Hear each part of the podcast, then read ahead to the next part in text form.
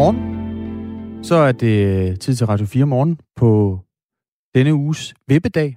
Ja, det er hump day, det er onsdag. Men øh, for tvivl ej, der er nemlig øh, masser af spændende historier på programmet i dag i Radio 4 morgen. Det øh, stemme, du hørte før, hedder Christian Magnus, eller i hvert fald øh, vedkommende, der ejer stemmen. Jeg øh, ejer den stemme. Christian Stemmen Magnus ejer mig. Damsgaard. Hvem ejer hvem? Og jeg hedder Jakob Grosen, og øh, det er ganske rigtigt, hvad øh, Signe Ribergaard Rasmussen siger. Det kommer blandt andet til at handle om USA her til morgen, i flere forskellige afskygninger faktisk. Øh, en af de historier, vi kaster os over fra det store øh, land, det er øh, rigsretssagen mod Donald Trump. Det er snart en måned siden, at øh, Trump rykkede ud af det hvide hus, men den tidligere amerikanske præsident trækker stadig de øh, største overskrifter i Guds eget land. Ikke mindst i den her uge, fordi rigsretssagen mod Trump øh, gik i gang i senatet i aftes. Skal vi høre lige, hvordan det lød? Lad os lige høre. Hear ye, hear ye, hear ye. All persons are commanded to keep silence on pain of imprisonment while the Senate of the United States is sitting for the trial of the article of impeachment exhibited by the House of Representatives against Donald John Trump, former President of the United States. Sådan lyder det, når man øh, skyder en rigsretssag i gang. Trump han er øh, som bekendt anklaget for at have opildnet til oprør den 6. januar, hvor en stor gruppe af hans tilhængere stormede kongressen i Washington D.C. Det er noget, vi øh, ser nærmere på klokken lidt over halv syv her til morgen. Noget vi også ser nærmere på løbende igennem dagens udsendelse, det er en ny undersøgelse, som viser, at en stor del af LGBTQ plus elever, de mistrives i folkeskolen. Vi kommer blandt andet til at høre fra to eksperter, som mener, at nutidens seksualundervisning, den bør altså kigges efter i sømne. Sidste år, der fejrede vi jo 50-året for seksualundervisning i folkeskolen. Mm. Men det kunne godt trænge til et lille brush-up. Klokken kvart i syv, der kan du høre, hvorfor de eksperter her, de mener, at det er vigtigt at forbedre seksualundervisning i folkeskolen. Og senere, så kommer vi altså også øh, til at høre fra, øh, fra en gæst, Michael Vitrok, som oplevede at blive udskammet, da han fortalte sine klassekammerater om, at han var homoseksuel. Det gjorde han i 7. klasse. Og han mener, at bedre seksualundervisning måske kunne have gjort, at han ikke var blevet udskammet og mobbet, som han altså blev, da han, øh, da han øh, fortalte sine klassekammerater om sin, sin homoseksualitet. Øh, vi hører fra eksperter. Vi hører fra øh, dem, det handler om, øh, her på Radio 4 morgen. Her til morgen. Ja, det er en diskussion, der handler om, øh, om oplysning, og øh, vi kommer også til at tale med Jens Jol, som er børne- og undervisningsordfører for øh, regeringspartiet Socialdemokratiet. Det bliver i timen mellem 8 og 9, øh, hvor vi hører, hvad, øh, hvad har regeringen tænkt sig at gøre ved øh, den her situation om noget. Noget andet, vi også kommer til at se på i dag, det er, øh, det er faktisk den hjælp, man kan få, hvis man lider af en øh, fødselsdepression eller en efterfødselsreaktion.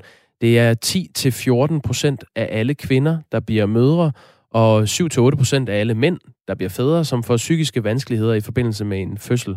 Og det kræver professionel øh, hjælp, anslår Rigshospitalet.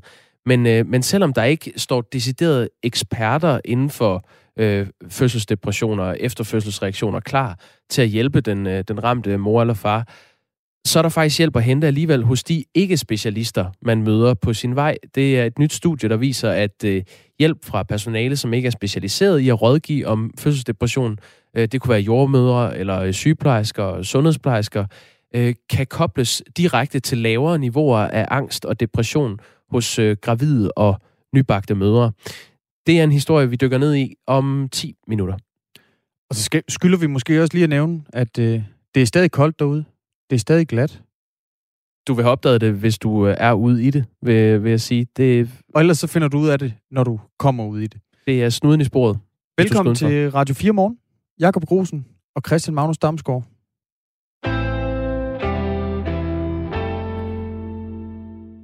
Nordkorea de har opretholdt og udviklet sine programmer for atomvåben og ballistiske missiler gennem hele 2020. Og det er altså i strid med de internationale sanktioner, som landet er underlagt. Det er i hvert fald konklusionerne i en fortrolig FN-rapport, som nyhedsbureauet Reuters har set. I den forbindelse der sagde en talsperson for det amerikanske udenrigsministerium, at Bidens administration planlægger en ny tilgang til Nordkorea med en fuld gennemgang af, citat, nuværende muligheder for at øge presset samt potentialet for fremtidigt diplomati. Citat slut. Rens van Mønster, seniorforsker ved Dansk Institut for Internationale Studier. Godmorgen. Godmorgen. Hvordan har det kunne lade sig gøre for Nordkorea at udvikle atomvåben og ballistiske missiler, på trods af de hårde sanktioner, som landet er underlagt? Øhm, jeg tænker, at rapportens konklusion er ikke så overraskende, fordi den bekræftende udvikling, som Nordkorea har gennemgået i, i, i mange år nu, faktisk i de sidste to årtier. Og den bekræfter nemlig godt, hvad vi allerede ved, at Nordkorea stille og roligt videreudvikler deres atomvåbenprogram øh, på trods af sanktionerne. Øh, man, man formår så en måde på at få øh, materiale ind af, af landet alligevel, formentlig gennem Kina, som er en af Nordkoreas allierede. Og på trods af højprofilerede møder med, med Donald Trump, øh, som holdt nogle møder med Kim Jong-un, øh, Nordkoreas præsident. Um, og det er heller ikke så nyt, fordi Nordkorea plejer selv at øh, prale og vise øh, deres nye, nye ting frem, øh, teste dem. Så, så på den måde er, er, er rapportens konklusion ikke, øh, ja, ikke overraskende. Hvad, hvad er det for nogle øh, alliancer, Nordkorea har siden, øh, siden de internationale sanktioner, de er underlagt, til, til trods for dem, altså stadig har mulighed for at, at udvikle de her sådan ret højteknologiske våben? Ja, men det er ikke noget, man bestemmer fra dag til dag. Så de har været undervejs i, uh, i lang tid. Um, de, de, de testede deres første bombe i 2006. Og så kan man se her under Trumps periode, der vil udvikle de deres program faktisk ret meget. Så i 2017, der, Øhm, der er de en hydrogenbombe, som er meget kraftigere end, uh, end en atombombe. De tester også ballistiske missiler, um, og i, uh, i 2019 så, så formåede de også at gøre sprænghovedet så, så små, at de passer på en raket. Um, så, så, men det er, ikke, det er ikke kun noget, der skete her det sidste år. Det er noget, der har stået på i, uh, i længere tid. Og nu taler Biden så om at, um, at ændre strategien. Og jeg tror, det vi kan forvente er, at der kommer en ændring i forhold til Trumps retorik og i Trumps fremgangsmåde. Så vi vil nok ikke se den krigeriske troende retorik, som, som Trump øh, startede med i forhold til Nordkorea, hvor han troede med fire and fury. Um, og så vil man jo heller ikke se den der bromance, der senere udviklede sig mellem Trump og Kim Jong-un.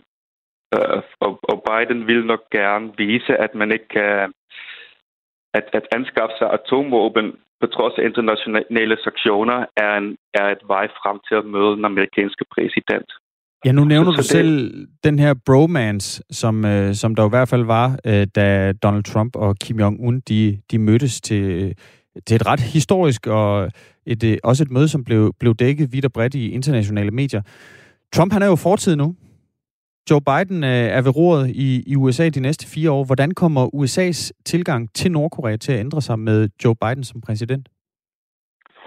Altså, han vil nok vende tilbage, tror jeg, til tiden før Trump, hvor man forsøgte sig med lidt pisk og sanktioner, og så en gang imellem også øh, diplomati, selvom det har stået ret stille de sidste øh, to årtier.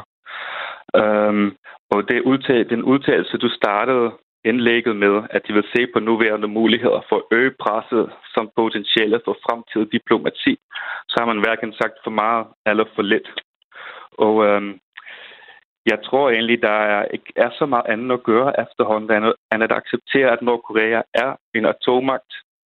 Og jeg tror heller ikke, at Nordkorea derfor har den allerstørste øh, prioritet for Biden-regeringen lige nu, som konfronteres med andre mere presserende øh, spørgsmål på, på atomvåben områder. Blandt andet uh, Iran-aftalen og måske også USA's egen moderniseringsprogram. Mm. Nu taler du selv om, at man, sådan, øh, man, øh, man ligesom holder alle muligheder åbne øh, for at stramme skruen mere over for, for Nordkorea. Hvad er det helt præcis for nogle sanktioner, Nordkorea er underlagt nu, og, og kan man altså stramme mere? Øh, man vil nok fortsætte, og så er der nogle, nogle andre muligheder at lægge pres på. Man kan for eksempel godt tænke sig, at øh, man lægger pres på Kina og forsøger at indgå nogle, nogle diplomatiske forhandlinger med Kina, så de kan lægge pres på deres, øh, øh, på deres allierede. Fordi det er rigtigt. Efterhånden så, så er der ikke øh, så mange flere sanktioner, man kan, man kan tilføje. Og det har heller ikke vist sig at være effektivt, fordi Nordkorea har alligevel udviklet våben. Um, øhm, så spørgsmålet på den lange bane er, kan man um, kan man lave nogle forhandlinger, diplomatiske forhandlinger, som gør, at Nordkorea sætter deres program på pause og, og holder op med at videreudvikle atomvåben, imod at USA sådan, øh, øh, og det internationale samfund løfter sanktionerne. Um, og det var der lidt tegn på, måske i slutningen af 90'erne og starten af 0'erne, at det måske kunne være vejen frem, men der er ret lange udsigter til det nu. Mm. Den her... Og, og, og det, det vil jeg også sige, der, hvad der kommer til at ske i Iran, vil også øh, øh, give et ret klart signal om måske, hvad vi i fremtiden kan forvente i forhold til Nordkorea. Ja, fordi den her FN-rapport, den er jo udarbejdet af uafhængige sanktionsovervågere, og den fastslår altså, at det nordkoreanske styre sidste år producerede fissilt materiale, vedligeholdt atomanlæg og opgraderede sin infrastruktur for ballistiske missiler. Nordkorea de fortsatte også med at søge efter materiale og teknologi til, at de her atomprogrammer for udlandet står der altså i den her rapport. Udover Nordkorea, så er det altså særligt Iran, som du også var inde på her, øh, Rens van Mønster, øh, som USA holder et vågent øje med i forhold til udvikling af atomvåben.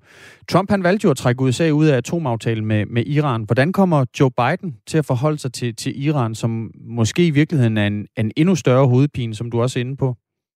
Ja, så kort sagt handler Iran-aftalen om, at Iran stopper med at berige uran, Øh, så godt som i hvert fald imod at USA løfter, løfter økonomiske sanktioner mod landet. Så det er lidt den samme situation som Nordkorea på den måde, hvor man Iran ikke har en atombombe, og Nordkorea allerede har. Og aftalen i Iran er vigtig, fordi den kan forhindre, at Iran bruger uran til at netop udvikle atomvåben, fordi det vil kunne destabilisere øh, hele Mellemøsten. Så ikke nok med, at Iran så vil have en atombombe, som, uh, som Israel for eksempel ville se meget uh, uh, tungt på. Men det vil også kunne få andre stater, så som Saudi-Arabien, til, til at benytte lejligheden til også selv at udvikle en atomvåben. Så man er lidt bange for et, um, en dominoeffekt, at der kommer flere lande til efter Iran. Og Trump trak sig fra aftalen, som du sagde, og Biden har allerede sagt, at han gerne vil tilbage og genoptage aftalen men vejen ser ud til at være lidt skrøbelig. For eksempel allerede nu er der uenige om, hvem der skal tage første skridt. Skal øh, Iran stoppe med at berige uran, eller skal USA først øh, ophæve sanktionerne? Og Iran siger, I træk jer fra aftalen, så I må tage det første skridt. Og det bliver nok svært for Biden, hvis han ikke vil øh, fremstå som en, som en svag præsident, der giver efter for, for, for en, en, øh, ja, for iransk regime. Ja, for det... Så, den, så det, det er allerede lidt sat lidt på pause, og Nordkorea vil nok se nøje med, hvordan det her udvikler sig, fordi det vil give et godt fingerpege omkring, hvad de selv vil kunne forvente fra USA i fremtidige forhandlinger. Ja, for det var jo Hillary Clinton, der indgik den her atomaftale med, med Iran. Hun var udenrigsminister under Barack Obamas regering. Og det var også en aftale, som hun øh, fik en del kritik for, og som Trump flere gange hæve frem i valgkampen, da han altså besejrede Hillary Clinton i 2016. Kan, øh, kan Joe Biden vende tilbage til den aftale der, som jo altså fik ret øh, stor kritik? Um, den, den får hård kritik fra pro-Israel-tilhængere, som frygter, at en iransk bombe er en trussel mod Israel. Og, og øhm, og det får også kritik af, af, regering af folk, der tror, at, at våbenkontrolaftaler, internationale våbenkontrolaftaler ikke virker og faktisk går imod USA's interesser, uh, som er meget uh, Trumps America First-doktrinen. Um, og Iran-aftalen er ikke perfekt, men for mange er det den mindst dårlige måde at, at forhindre på, at Iran uh, får en atombombe. Fordi det, den inkluderer for eksempel også inspektioner, som USA må gennemføre, i, øh, eller som uafhængige eksperter må gennemføre i Iran. Så det er måske den, sådan den mest øh, sikre måde at, at sørge for, Iran, at Iran ikke udvikler en atombombe øh, på kort og mellemlang sigt. Mm. De senere år, der har både Rusland, Kina og USA oprustet i det, der altså godt kunne begynde at ligne lidt et, et globalt atomkapløb. Kommer Biden til at, at videreføre samme linje som, som Trump i forhold til, til atomoprustning? Ja, altså det er rigtigt det, du siger, for det er ikke nok, kun Nordkorea, som opruster, og Iran, der tror med måske at få en atombombe. Det er også USA selv, der har opgraderet deres, eller i gang med at opgradere deres atomvåbeninfrastruktur. Og det er faktisk et program, der, eller en program, der blev sat i gang under Obama, og som koster 1,3 billioner amerikanske dollars over de næste 30 år. Det vil sige sådan et, et, et, et tal, tre tal, så 11 nuller. Jeg har forsøgt at regne ud, hvor mange coronavacciner det er, men det kunne min lommeregner ikke, ikke klare. Ja, vel.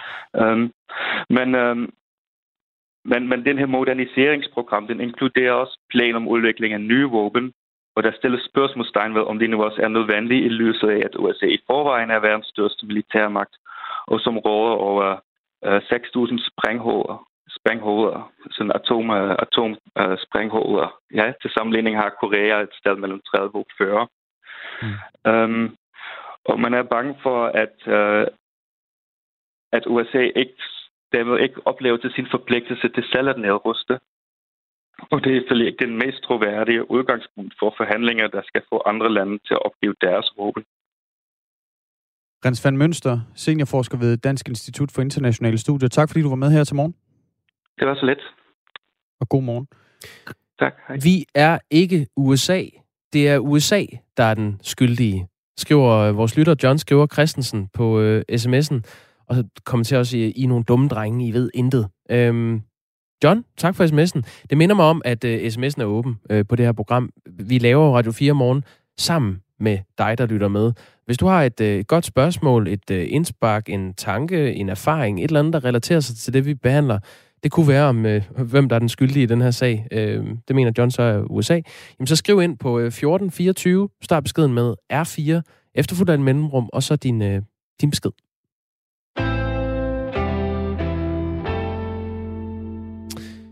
Den hjælp, man bliver mødt af hos øh, ikke-specialister i form af, øh, ja, det kunne være sundhedsplejersker eller jordmødre og øh, sygeplejersker, hvis man får en efterfødselsreaktion eller en fødselsdepression, den er faktisk rigtig virksom. Øh, med, øh, rådgivning medfører fra, fra den her gruppe øh, af personalet et lavere niveau af angst og depression hos gravide og nybagte mødre. Det viser et nyt internationalt studie, som er udgivet i det videnskabelige øh, tidsskrift øh, JAMA Psychiatry. Det skriver videnskab.dk. Svend H. Madsen er forskningsleder på fødselsafdelingen på Rigshospitalet, der forsker i fødselsdepressioner. Og med os nu. Godmorgen, Svend H. Madsen. Godmorgen. Er det overraskende for dig, det her? Nej, det er ikke overraskende. Jeg synes, det er overraskende, at man har fået lavet sådan en god undersøgelse, der viser, at det her det kan lette nogle af symptomerne. Og det er jo rigtig dejligt at vide, at øh, en god samtale med sundhedsplejersker, som jo altså, de er jo ikke, ikke helt specialister, de har jo altså en, en uddannelse, der også ved noget om fødselsdepressioner, at de øh, letter presset, symptompresset hos de her øh, mødre. Nu er det kun mødre, der er undersøgt i den her sammenhæng, og det synes jeg er, er en rigtig god ting. Og øh, vi har da vidst i lang tid, at, at hvis man møder nogen øh, i sin praksis som sundhedsplejerske, så det første, som har det skidt, så er det første, man skal gøre, det er jo at sætte sig ned og snakke med dem om det, og det hjælper helt utrolig meget, at man bare får sat ord på nogle af de tanker og følelser, man har. Det, det gælder jo hver gang, man har det, det psykisk dårligt. Ikke? Så det er, det er en bekræftelse på den gode regel, der er, at hvis du ser et menneske, som har det skidt, så snak med dem om, så snak med det og, og sæt ord på de tanker og følelser, det har, så letter det altid en smule. Det, der er konklusionen her, det er, at, øh, at hjælpen altså kan være øh, fin, selvom den kommer fra ikke-specialister på, på området. Og så er det jo måske meget godt lige at få skåret ud i pap. Hvad er forskellen på ikke-specialister og specialister? Ja, det det er jo sådan en vigtig pointe i det her, øh, hvad skal vi sige, det her studie, undskyld ikke, det her studie, og det er jo, at de netop kun kigger på, om man får lidt færre depressive symptomer, eller færre depressive og, og, og lidt færre angstsymptomer. Det, der er kernen i det, når vi skal snakke om en fødselsdepression, det er jo, at en fødselsdepression er en lidelse, der handler om det at blive forældre. Og når vi kigger på symptomer, så er det jo kun, kan man sige, de ydre tegn ved det. Det handler om, hvordan faren eller moren har det. Men det siger ikke noget om, hvordan er relationen til barnet. Og det er jo det, der er kernen i en fødselsdepression. Det er jo, at det er jo en, det handler som sagt om at blive forældre. Det er det, man kunne kalde en relationel lidelse. Den findes kun i og med relationen. Og derfor så siger det her studie ikke noget om, hvordan går relationen til barnet ud af det her. Den siger noget om, at, at, at, at symptomerne letter, og det er jo en rigtig god ting i sig selv. Men kernen og det særlige specialistting i det her til fødselsdepressioner, det er, at man også er i stand til at, at lave en behandling, der, der sørger for, at der kommer en god tilknytning og en god relation ud mellem forældre og barn. Det er jo sådan, at fødselsdepressioner, de damper jo af på et eller andet tidspunkt for stort set alle mennesker. Og, og øh, det er jo en god ting. 3-6 måneder plejer man ofte at sige, så, så, så øh, begynder symptomerne at, at lette. Men, men det har ikke sagt noget om, hvordan bliver så forholdet til barnet. Og det det specialisttingen er i den her sammenhæng. Det er det med, at samtidig med, at man behandler angstsymptomer, depressionssymptomer, så behandler man også relationen til barnet. Og det tror jeg også, at mange øh, sundhedsplejersker kan være i stand til. Det siger det her studie bare ikke noget om. Men det er derfor, vi, vi er i gang med at lave en, en decideret specialistuddannelse for psykologer og sundhedsplejersker og jordmøder og andre, som netop kan tage det aspekt med ind, som sørger for, at, at øh, der også kommer et godt forældre-barn-forhold ud af det. Det er jo sådan, at øh, i, Danmark bliver kvinder screenet for fødselsdepression i alle kommuner, mens mænd bliver det i, i størstedelen af landets kommuner, men ikke i alle 98 øh, kommuner. I nogle kommuner screener sundhedsplejersken øh, allerede forældrene, eller i hvert fald moren, under graviditeten. Og i de fleste kommuner øh, tilbydes kvinderne ekstra besøg af sundhedsplejersken. I cirka halvdelen af kommunerne tilbydes de så også et, øh, et gruppeforløb med andre kvinder i samme situation, mens mændene i højere grad øh, tilbydes et ekstra besøg af sundhedsplejersken, eller bliver henvist til egen læge for, for videre henvisning til en, en psykolog. Det var noget, vi undersøgte, de her varierende tilbud kommunerne imellem øh, på Radio 4 for lidt over en uge siden, hvor du også var med i øvrigt, øh, Svend Aage Madsen. Yes. Øh, er der stadig brug for specialister, når nu de her ikke-specialister gør så stor en, en forskel øh, allerede? Nu siger du, I er i gang med at, at prøve at opgradere det her felt, men, men kan du sætte nogle flere ord på, hvorfor vi stadig har brug for specialister, når det egentlig går ret godt? Altså, vi har brug for specialisterne, fordi at det, der er vigtigt i forhold til fødselsdepressioner, udover at man har det rigtig skidt, det er jo, at det kan sætte sig spor i barnets udvikling. Og øh, man plejer ofte at sige i sådan international undersøgelse, at, at omkring hos 40 procent af de børn, hvor en af forældrene har haft en fødselsdepression, der kan man se nogle negative spor senere hen af varierende grad hos børnene. Hvad er det for nogle kan, negative spor?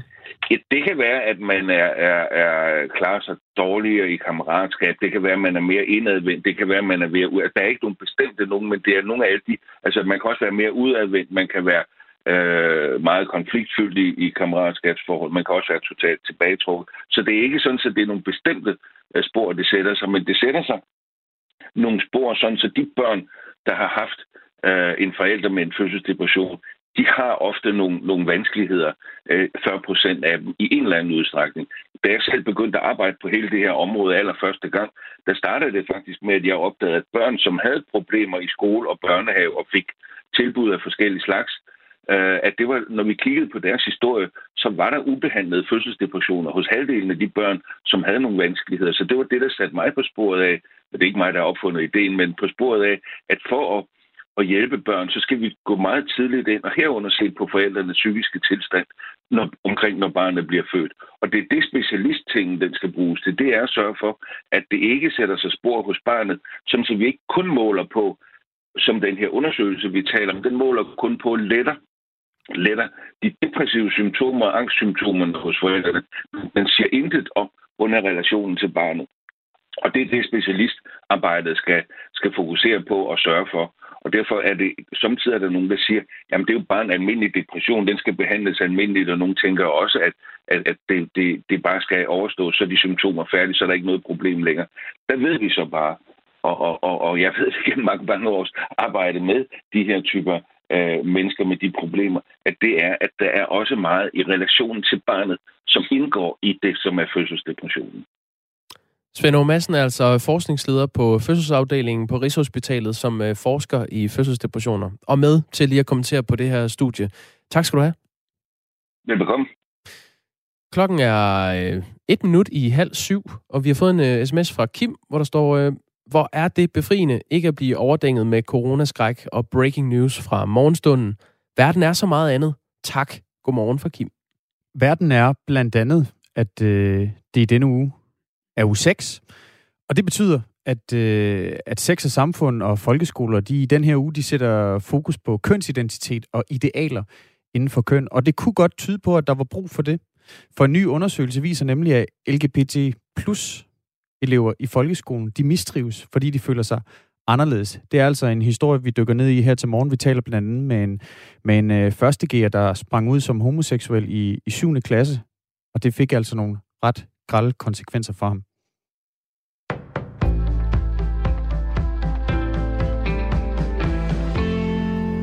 Store millionbeløb flyder hvert år fra medicinalindustriens kasser ned i danske lægers lommer. Det viser data, som Jyllandsposten har fået adgang til via Lægemiddelstyrelsen. Dagmar Eben Østergaard fortæller. Vi er bekymrede, fordi der er tale om store beløb, og fordi vi fra studier ved, at økonomi påvirker adfærd. Det siger Morten Frejl, der er direktør i Danske Patienter til Jyllandsposten. Og udsagnet det bekræftes af forskning fra blandt andre British Medical Journal. I 2020 anmeldte læger og andet sundhedsfagligt personale at have modtaget 46,5 millioner kroner fra medicinalindustrien for alt fra at have holdt foredrag, være konsulenter og til at sidde som rådgivere i såkaldte advisory boards. Og i 2019 der var beløbet knap 54 millioner kroner. Ifølge danske regioner og lægeforeningen er samarbejdet med industrien værdifuldt, og der er generelt transparens i interesseforholdene. Lægeforeningens formand Camille Ratke anerkender dog dilemmaet. Det kan være farligt, hvis systemet udnyttes. Vi må dog også erkende, at vi gensidigt er lidt afhængige af hinanden, hvis vi skal drive en udvikling på et givet område. For mig er det vigtigt, at der er transparens, siger hun til Jyllandsposten. Demonstrationer i Myanmar bliver genoptaget i dag. Det sker på trods af, at der i går blev meldt om den mest voldelige dag med protester i kølvandet på et militærkup for lidt over en uge siden. I går brugte politiet både vandkanoner og våben mod demonstranterne. Demonstranterne, der blandt andet samlede sig i Myanmars største by Yangon i går, trodsede trusler fra landets militære styre. Det advarede mandag om, at det vil slå hårdt ned på demonstranter fremover. Men demonstranterne har altså ikke i sinde at stoppe med protesterne. Vi kan ikke forblive tavse. Hvis der flyder blod fra vores fredelige protester, vil der bare flyde endnu mere, hvis vi lader dem overtage landet, siger ungdomsleder Esther C. Det er femte dag i træk, at befolkningen i Myanmar går på gaden for at demonstrere mod sidste uges kup, hvor militæret anholdt den demokratisk valgte leder Aung San Suu Kyi.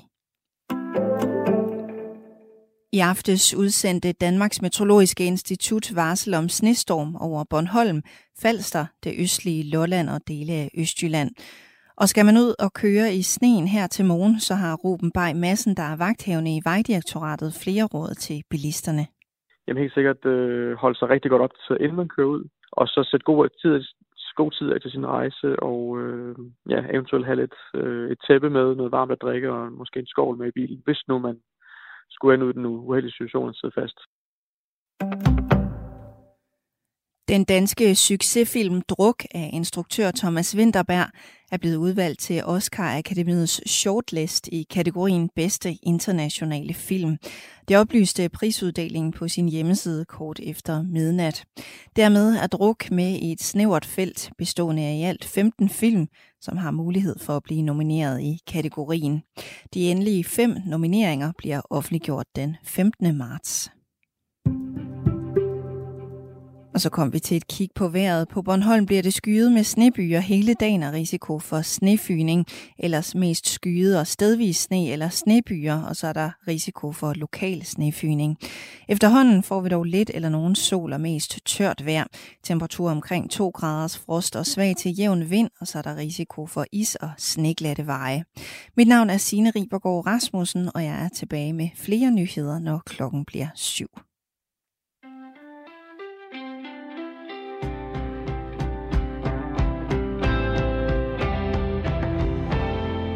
Godmorgen. Du lytter til Radio 4 Morgen i studiet af Jakob Grusen og Christian Magnus Damsgaard. Ja, godmorgen.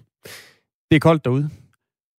Men øh, det er dog ikke øh, så koldt, at, der er, at vores øh, sms-linje er frosset til. Vi får nemlig en del sms'er, blandt andet på den historie, som vi havde, øh, da vi startede denne dags Radio 4 Morgen. Historien om en fortrolig FN-rapport, som nyhedsbyrået Reuters altså har set.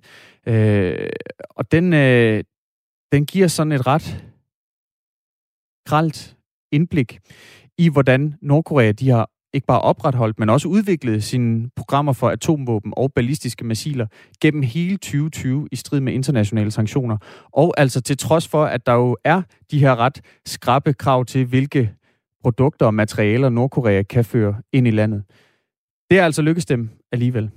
Ja, og øh, noget af det, der blandt andet er omdrejningspunktet her, det er jo øh, forholdet mellem USA og Nordkorea. Øh, vi beskæftigede os både med, hvordan så det ud under Trump, hvor der både var øh, meget, meget kold luft og røde roser i luften, og nu med, med Joe Biden. Hvad er det så for en strategi, øh, USA kommer til at lægge over for Nordkorea? Vi har fået en sms her fra Bo, der skriver, Jeg anser det for yderst sandsynligt, at med Biden som leder af forhandlingerne med Iran og Nordkorea, vil de anse det som lettere øh, en lettere partner at snøre. For hvis vi siger, at Trump var bad cop, så er Biden good cop. Derved vil der ikke være den respekt for den kæp, han selvfølgelig også har med på ryggen til møderne med ulvekoblet. Derved kan det gå øh, fuldstændig galt, ved at de ikke tror, at Biden vil gøre noget i sidste ende, men det er han øh, bundet på hænder og fødder til at skulle gøre. Og så kommer overraskelsen, når kæppen bliver brugt. Men ved Trump vidste de andre forhandlere, at kæppen ikke var gemt på ryggen, men var allerede trukket fra ved første møde. Ah, Bo for Østerbro, det, det havde jeg ikke lige set det sidste billede, du laver der. Det er mere ærligt, skriver Bo med en uh, kort analyse på sms'en her til morgen. Speak softly while holding a big stick. Det har jo sådan været et, et paradigme i uh, amerikansk udenrigspolitik, at man, man ved, de har evnerne, kapaciteterne, men det til trods, så har de altså også et, øh, et meget veludviklet diplomati, som de altså også øh, fører udenrigspolitik igennem. 24 minutter i syv er klokken. Det er både øh, indland og udland i dagens Radio 4 morgen.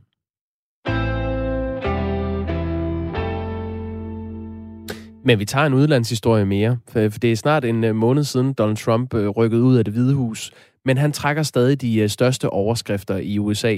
Ikke mindst i den her uge, fordi rigsretssagen mod Trump er gået i gang. Den blev skudt i gang i senatet i øh, Washington D.C. i aftes, og det lød øh, sådan her. Hear ye, hear ye, hear ye. All persons are commanded to keep silence on pain of imprisonment while the Senate of the United States is sitting for the trial of the article of impeachment exhibited by the House of Representatives against Donald John Trump, former president of the United States. Trump er øh, som bekendt anklaget for at have opildnet til oprør den 6. januar, hvor en stor gruppe af øhm, Trump-tilhængere stormede kongresbygningen i Washington D.C. Og det er på mange måder en historisk retssag, både fordi det er første gang, en amerikansk præsident bliver stillet for en rigsret øh, to gange, og fordi det er første gang, den tiltalte ikke er siddende, men en tidligere, en afgået præsident. Alt sammen noget, der har lagt an til voldsomme konflikter mellem de amerikanske politikere, og som altså også i den her uge øh, udspiller sig for åben skærm. Det er en situation, som øh, Anne Alling, journalist i USA, kan hjælpe os med at blive øh, klogere på. Godmorgen. Godmorgen. Anne Alling, den første dag af rigsretssagen fandt altså sted i senatet i aftes og fortsætter øh, mindst ugen ud. Hvad var dagsordenen her på day one? Jamen, øh, det handlede i går om, at man skulle bestemme sig for, at man skulle stemme om, hvorvidt altså det er i strid med eller i tråd med forfatningen at føre en tidligere præsident for, for en rigsretssag. Det var ligesom målet for dagen. Øh, og det startede med, at demokraternes har den demokrat, som ligesom leder rigsretssagen her i, i senatet, Jamie Raskin, at han lagde ud med, hvad der i hvert fald i medierne altså er blevet omtalt som en virkelig, virkelig stærk tale. Øh, og han viste blandt andet en 13 minutter lang video, som var en diverse sammenklip af først og fremmest Trumps tale, som han jo gav ude foran det hvide hus den 6. januar. Den, som jo virkelig står øverst på, på rigsretssagslisten her, hvor han blandt andet sagde, at jamen, hvis de her demonstranter de ikke kæmpede, så ville de ikke have noget land længere. Og mens den, imellem det, den video, så blev der så klippet klip ind af de her demonstranter, der råbte ja, yeah, når, når Trump sagde de her ting, og så altså begyndte at gå op mod øh, mod kongressen. Øh, den video blev valgt og sluttede så med, med Trumps tweet, som han tweetede fire timer efter øh, stormen på kongressen, hvor han sagde, at det her det er, hvad der sker, når man stjæler et valg, øh, og det her var en dag, som han aldrig ville glemme. Øh, og efter Raskins øh, lange efterfølgende tale, jamen så øh, og nogle af de andre demokrater, så gik det så over til Trumps forsvarsadvokater, som så gik til deres argumenter for, hvorfor at de mente, at det er i strid med forfatningen og og indsætte, indstille en, øh, en tidligere præsident for en rigsretssag. De havde også en video med, som viste, hvordan demokrater i flere år nu, ja lige siden Trump blev indsat som præsident, har talt om, om rigsretssag. Og efter den ja, fem timer, tror jeg, vi nåede op på i alt, jamen så blev der så stemt om, hvorvidt at rigsretssagen den skulle få lov til at fortsætte. Det lyder ret øh, amerikansk, øh, det der med, med videoer, at øh, både den ene og den anden part har, har videoer med, som, øh, som øh, går ind og, og trykker på nogle følelser. Øh, er, det, er det typisk, man gør det til en rigsret?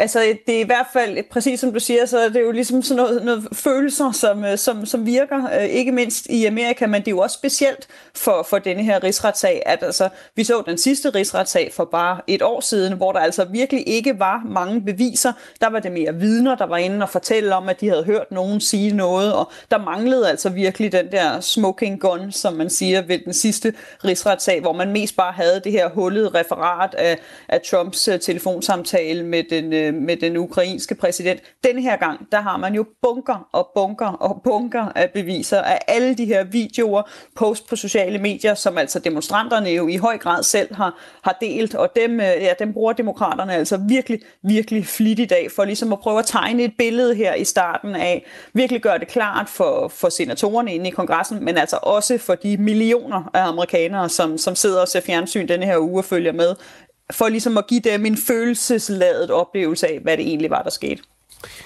Du nævnte før, øh, Anne Erling, øh, den her afstemning om, hvorvidt rigsretssagen øh, kunne fortsætte, og det har jo ligesom været første bump på vejen for demokraterne for at få den her rigsretssag kørt videre. Gik det som forventet? Ja, så man regnede med, at, øh, at det ville gå igennem, at demokraterne ville få lov til at fortsætte rigsretssagen, fordi det kun kræver et flertal, øh, og demokraterne og republikanerne, de er altså 50-50 i senatet, men man regnede med, at en håndfuld republikanere, de altså også ville stemme for, at det her, det var i tråd med forfatningen. Og det gjorde det også, men der var en lille overraskelse, nemlig at en til republikaner gik over på demokraternes side, om, om man så kan sige, øh, nemlig republikaneren Bill Cassidy fra Louisiana, som, som ellers har været imod rigsretssagen, jamen han kom ud og, og stemte for, sagde man, at det her det var i tråd med forfatningen, øh, og det gjorde han, fordi, som han sagde lige efter, at han havde afgivet sin stemme, at han mente, at demokraterne, de øh, ligesom udlagde deres sag godt, men at Trumps forsvarsadvokater derimod var ja, tæt på håbløse. Øh, han gav en, øh, ja, en meget klar udmelding om sin, øh, sin dybe frustration over, de, øh, over Trumps forsvarsadvokater. Jeg tror også, vi har et klip liggende med, hvad, hvad Bill Cassidy sagde, da han kom ud af kongressen. The House managers were focused, they were organized, they relied upon both precedent, the Constitution, and legal scholars. They made a compelling argument. President Trump's team were disorganized. They did everything they could but to talk about the question at hand. And when they talked about it, they kind of glided over it, almost as if they were embarrassed of their arguments. Now, if I'm an impartial juror and one side's doing a great job and the other side's doing a terrible job on the issue at hand, as an impartial juror, I'm going to vote for the side that did the good job. Ja, sådan sagde han altså, den republikanske senator i øh, Louisiana, Bill Cassidy. Vil det simpelthen sige, at han, han blev overbevist øh, af de, øh, den diskussion, der var i senatet i aftes? Altså han siger i hvert fald, at hvis han lige skal, skal være en, en upartisk jury, jamen så stod det helt klart for ham, at øh, det var demokraterne, der vandt i går. Og det er altså også det, der har, har lyttet fra ja, altså både republikaneren her, som, som ellers er en trofast republikaner for Louisiana, men altså også virkelig fra, fra mange andre republikanere, også en af Trumps ellers normalt virkelig gode venner, senatoren for South Carolina, Lindsey Graham, han var også, har også været ude og virkelig kritisere det her, sige, at han, han troede, han ligesom kunne forvente, vidste, hvad der ville ske, men han forstod overhovedet ikke, hvad det var, der skete, da Trumps øh, forsvarsadvokater de gik på talerstolen. De er virkelig, virkelig blevet kritiseret, både af republikanere, men i medierne generelt, og også af demokrater. Twitter var lige ved at, at koge over i går af morsomme kommentarer over alt fra, at, øh, at Rudy Giuliani lignede en god advokat i forhold til, til de advokater, som, som Trump havde med i går. Og altså det, der især bliver kritiseret, det var, at de virkede uforberedte, og derudover altså, at deres argumenter, især, øh, især Bruce Kaster, den første øh, forsvarsadvokat, som gik på talerstolen, at argumenterne simpelthen ikke hang sammen. Øh, Bruce Kaster, han startede endda sin tale med at rose øh, demokraterne og rullede sig derudefter i nogle meget forskellige modsigende øh, argumenter. Øh, og CNN blandt andet har fået, øh, har fået vide, at vide fra kilder ind nede fra Mar-a-Lago i Florida, at Trump, som altså så med på fjernsyn, at han mildest talt var rasende. En kilde fra Mar-a-Lago har sagt, at hvis øh, på en skala fra 1 til 10, hvor 10 er så rasende, som Trump overhovedet kan være, så lå han omkring på de 8, øh, efter at have set denne her øh, forsvarsadvokaternes præstation. To forsvarsadvokater advokater, som i øvrigt jo blev kaldt ind i, i 11. time, efter at uh, Trumps andre advokater, de trak sig i sidste uge og ikke længere ville, ville repræsentere Trump. Så det var en, et, virkelig, et virkelig vaklende forsvarsteam, som, øh, som, som gik på talerstolen i, i går. Ja, hvad er det ellers, øh, kritikken lyder på, Anne Alling? Jamen altså, at, at først og fremmest ligesom, at argumenterne ikke hang sammen. Øh, Kaster, han begyndte på et tidspunkt at tale om ytringsfrihed og ligesom prøve at køre argumentationen over på, at, at de her demonstranter, de havde deres ytringsfrihed til at, at, at være utilfredse med valgresultatet, til at møde op øh, ved kongressen, men, men der synes det rimelig klart for også for et juridisk standpunkt, at det her altså var mere end, end bare ytringsfrihed, når man bryder ind i kongressen, smadrer øh, ting i kongressen. Øh, derudover, jamen, så talte øh, Kaster på et tidspunkt også om, at, øh, at han sagde, jamen, hvorfor er de her demokrater bange for det amerikanske folk, spurgte han. Fordi, sagde han, at det er jo tydeligt, at det amerikanske folk, at de var kloge nok til at vælge en ny administration. Det var meget forvirrende, da han begyndte at sige det, fordi altså, at det meget lød som om, at han sagde, at jamen, det var klogt af amerikanerne, at de havde valgt Biden, og han blev ligesom ved med at understrege, at, at det her valgresultat, det var rigtigt, at Biden han havde vundet, øh, og det kom altså i den grad til at lyde som en, en voldsom kritik af Trump, som jo ikke helt var det, man forventede af, af Trumps egne forsvarsadvokater. I modsætning til den øh, seneste rigsretssag, så er den her rigsretssag øh, tung på beviser med tusinder af, af videoer og posts fra sociale medier, og endda også interviews med nogle af de demonstranter, øh, som stormede kongressen. Vi har et klip med en, en kvindelig demonstrant, der hedder Jennifer Ryan, som udtalte sig til en lokal tv-station under stormen på kongressen den 6. januar. I thought I was following my president. He asked us to fly there. He asked us to be there. So I was doing what he asked us to do. So as far as in my heart of hearts, do I feel like a criminal? No, I am not the villain. Jennifer Ryan her, hun beskriver jo ret øh, klart, at hun har set det som en opfordring fra Trump øh, at, at gå til angreb på kongressen. Hvad, hvad kan vi forvente os fra demokraternes øh, bevismateriale de, de kommende dage? Vi kan helt sikkert forvente, at de kommer til at spille flere klip, vise flere post, ala det her med, med Jennifer Ryan. Øh, her for nylig, for et par dage siden, der kom ham QAnon-shamanen, som nogen måske kan huske ham med pelsen og hornene. Han kom også ud og sagde, at han først og fremmest fortrød, han var ked af, hvad han har gjort, men at han altså også havde følt sig opildnet af Trump til at, at gøre, som, som han gjorde. Og det er altså noget, som der både er, er mange demonstranter, så siger på video, men også sådan noget, der de har skrevet på, på sociale medier. Og det er altså alt sammen bevismateriale, som demokraterne uden tvivl vil tage med sig for at vise, at de ord, som Trump sagde, jamen de blev forstået ordret af hans, øh, af hans virkelig lojale støtter. De tog det som en direkte opfordring til at storme kongressen. Og det er altså ja, igen denne her smoking gun, som der ikke var til, til sidste rigsretssag, men som demokraterne altså i langt højere grad har nu. Øhm, og så har demokraterne også, de var ude at sige i går, inden at rigsretssagen startede, at de havde nogle nye beviser, som offentligheden hidtil ikke har set. Øh, vi har ikke fået at vide, hvad det er for nogle beviser, men det kom, venter alle altså også spændt på.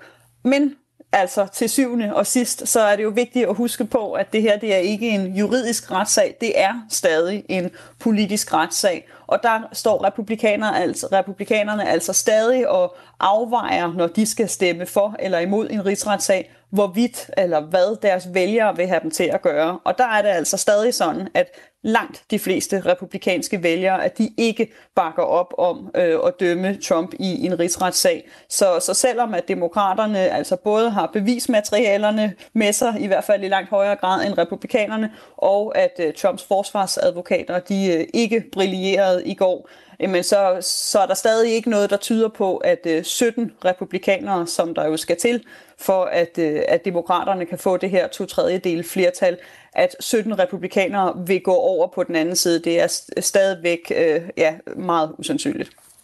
Anne Alling, altså journalist i USA, og øh, var med til lige at gøre os klogere på øh, den første dag i, øh, i rigsretssagen mod Donald Trump. Øh, tak for det, Anne Alling. Velbekomme.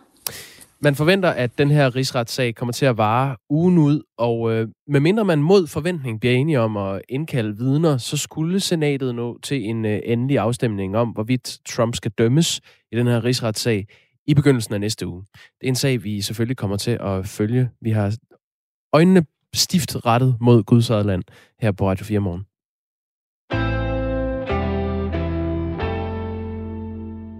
Kalenderen skriver uge 6, og det betyder, at sex og samfund og folkeskoler i hele landet i den nu sætter fokus på kønsidentitet og idealer inden for køn. Og det er der åbenbart behov for, for en ny undersøgelse viser, at en stor del af LGBT plus elever i folkeskolen, de mistrives, fordi de føler sig anderledes. Og det får nu flere eksperter til at efterspørge mere og bedre seksualundervisning i landets folkeskoler. En af dem, det er Christian Gravgaard, som er professor i seksologi ved Aalborg Universitet. Ja, det er jo sådan, at vi har haft øh, obligatorisk seksualundervisning i den danske skole i mere end 50 år nu. Vi havde jubilæum sidste år. Øh, men vi ved jo samtidig desværre udmærket fra forskellige undersøgelser, at den undervisning, vi har selv efter så mange årtier, at den mere eller mindre hænger i laser. Den er noget, vi stort set ikke kan være bekendt. Den bliver i hvert fald givet meget lemfældigt øh, og forskelligt fra den ene skole til den anden. Øh, så helt generelt må man jo sige, at danske unge bliver præsenteret for en seksuel undervisning, som desværre ikke er optimal.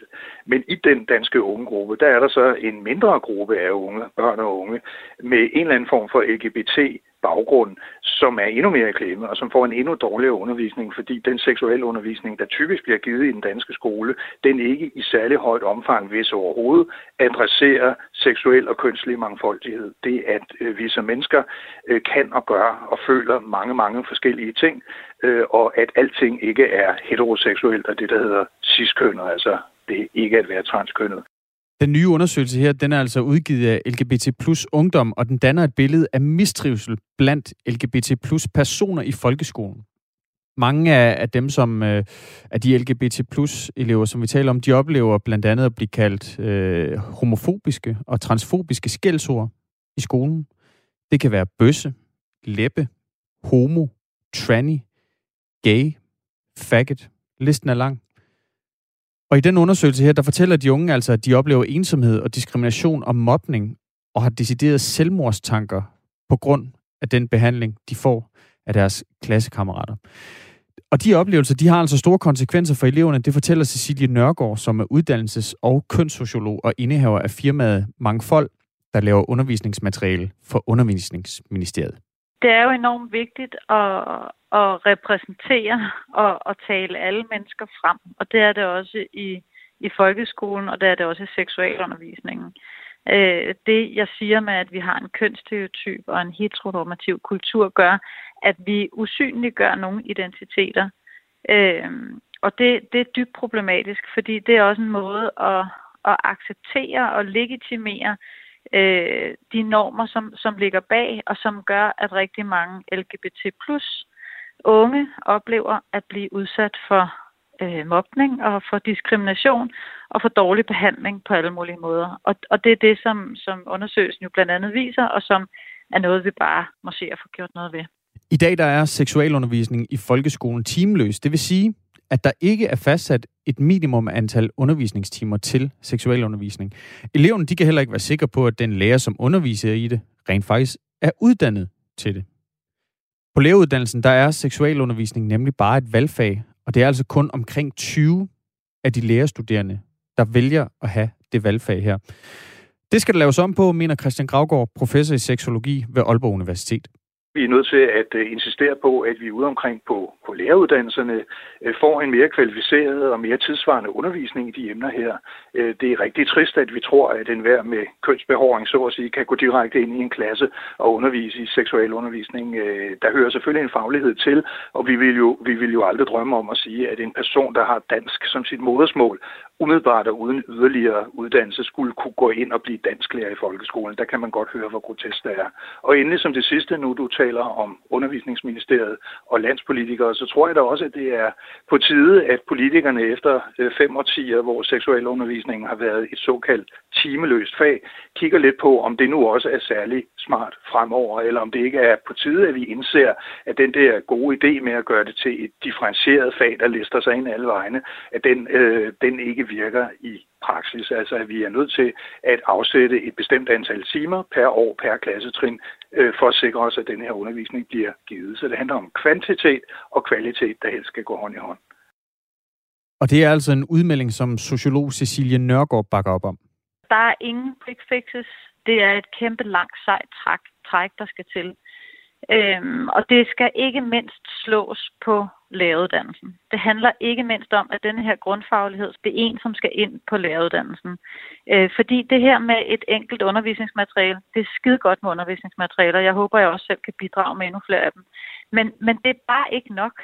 Øh, og hvis man står som lærer og ikke har en enorm kritisk grundfaglighed, så kan du ikke gennemføre øh, Øh, en, en kvalificeret undervisning, som, som kan forholde sig kritisk på, for, øh, til kulturelle normer omkring køn og seksualitet. Og det kræver altså blandt andet, at der er lærere, som er uddannet til at undervise i seksualundervisning. Og det er altså et valgfag, som, øh, som kun 20 procent af de lærerstuderende altså har, sådan som det ser ud nu i hvert fald. Klokken 20 minutter over syv, der taler vi med Michael Vidrock, han har oplevet, hvordan det er at blive kaldt grimme, skældsord og blive udskammet. I 7. klasse, der fortalte han til sine klassekammerater, at han var homoseksuel. Og i dag, der ville han ønske, at han og hans klassekammerater vidste meget mere om de forskellige seksualiteter. Vi har forsøgt at få et interview med børne- og undervisningsminister Pernille rosenkrantz men hun har ikke ønsket at stille op. Det gør til gengæld Socialdemokratiets ordfører på området. Han hedder Jens Jol, og han er med klokken 20 minutter over 8.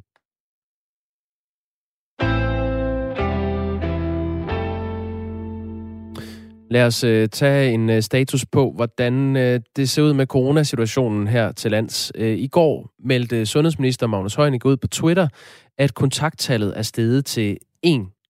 Det svarer sig til, at 10 personer i gennemsnit øh, smitter 10 andre, hvilket vil sige, at epidemien øh, holder fast. Den er hverken øh, stigende eller faldende lige nu. I sidste uge blev tallet beregnet til 0,7, så det vil sige, at den er steget lidt.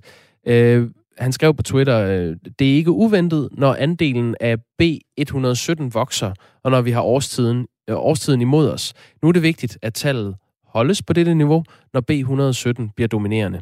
Hold derfor fast i de gode vaner. Tusind tak. Øh, han kalder det altså for, for ikke uventet, øh, fordi den britiske mutation B117 er i, øh, i vækst. Og netop kontakttallet for den mutation kom også i går. Det øh, estimeres til at være 0,99, men der er en usikkerhed, øh, som betyder, at det tal ligger et sted mellem 0,9 og 1,07. Prøverne fra øh, de her øh, prøver, som har vist øh, været positive for, for B117-mutationen, er analyseret til og med 1. februar. Det vil sige, at de er, øh, det er lidt gamle tal, øh, mens alle varianterne samlet er opgjort med tre dages forsinkelse. Og det vil sige, at øh, analyserne er altså nyere og foretaget til og med den 6. februar. Camilla Holten Møller, som er læge ved Statens øh, Serum Institut, siger til TV2, jeg forventer, at kontakttallet for B117 stiger næste gang, det bliver opgjort. Og det er jo fordi, den er mere smitsom end den coronavirus, vi ellers har kendt herhjemme. Øh, afdelingschef hos Statens Serum Institut, Tyre Grove Krause, siger til DR, Tallet er under 1, og det betyder, at restriktionerne kan holde B117 i skak, og at vi har en mere intensiveret smitteopsporing omkring B117. Men selvom kontakttallet er faldet lidt, tror jeg, at det kan ændre sig over tid. Jeg vil gerne se det ligge på 1 eller under 1 i flere uger, før jeg vil ånde lettet op. Og det er altså relateret til den her mutation B117. Hvis man skal slutte med en øh, biologs øh, udlægning af de her tal, så kan vi tage øh, Allan Randrup Thomsen, som er professor i eksperimentel biologi for Københavns Universitet, og øh, øh, er flittigt brugt i medierne. Det må man sige. Det sidste års tid. Det er alt andet lige et tegn på, at B117 er ved at slå igennem nogenlunde på samme tid, som man forudså, siger han.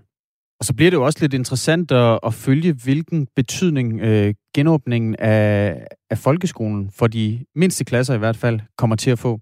Der er jo altid sådan 10-14 dages forsinkelse på, at vi kan se, øh, når vi gør noget, altså enten indfører restriktioner eller løfter nogle restriktioner, på at vi kan se det slå igennem i smittetallene. Men det ja. var jo altså mandag, der blev åbnet for, for 0. til 4. klasse. Øhm, vi må se, hvordan det arter sig. Det var også noget, øh, sundhedsministeren kommenterede på på det pressemøde, hvor man sagde, at man ville åbne for de mindste klasser, at øh, det var med åbne øjne. Man vidste godt, at nu ville øh, smittetallet sandsynligvis stige en smule. Men altså tilbage står, at indlagte med corona er faldet til det laveste niveau i næsten to måneder, og positivprocenten, den er på 0,43 procent. Det vil sige, at 0,43 af alle tests er positive. Nu klokken syv.